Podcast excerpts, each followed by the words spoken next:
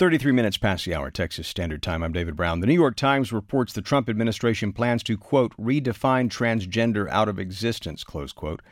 The story references a memo leaked from the U.S. Department of Health and Human Services last month proposing to establish a legal definition of sex under Title IX. That's the federal law that prohibits sex based discrimination in federally funded educational programs. The draft proposal would define sex as the one assigned at birth, on this Transgender Day of Remembrance and International Observation honoring the memory of those whose lives were lost in acts of anti transgender violence, Alexia Puente looks at the impact the proposed legal change could have on transgender students. Emily Bogue attends Texas State and is the president of the student group Transcend. Bogue says one reason the league draft is concerning is that many public school districts already don't know how to accommodate transgender students. They are often restricted from participating in athletics or using the locker room of their choice. It's unaffirming and it, it reinforces these transphobic systems that view trans people as invalid or as liars or as anything other than the gender that they identify as. This new definition of sex under Title IX could also put these students at risk. A recent study found LGBTQ students are two to three times more likely to be physically assaulted or threatened at school than their peers. Bogue has heard of cases where a transgender girl who is forced to use a boys' locker room is left vulnerable to severe bullying. Under this interpretation of Title IX, that girl then doesn't have recourse to go to the school and say, hey, my Title IX rights are being violated.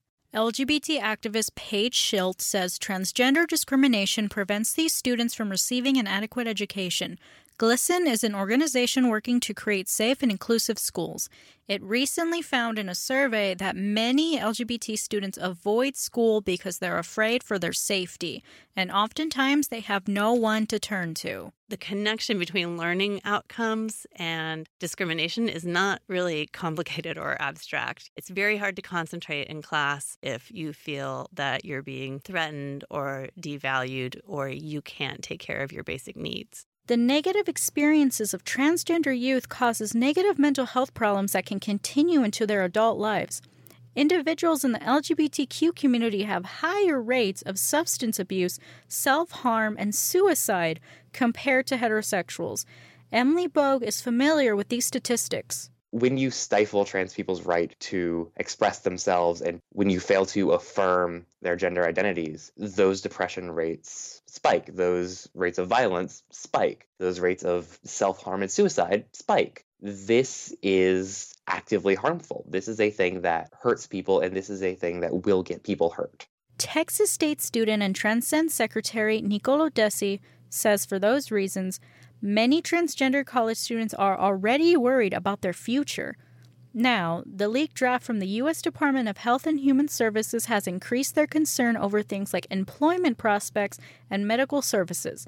Desi says that's leading many to feel they should rush to transition, and that creates an extra level of mental and financial stress we're kind of frenzied to be like, okay, well, let's get these legal name changes, let's get these surgeries done before we can't.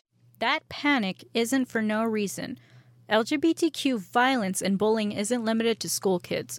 Overall, the transgender community faces among the highest rates of violence and systematic discrimination of any population in the United States.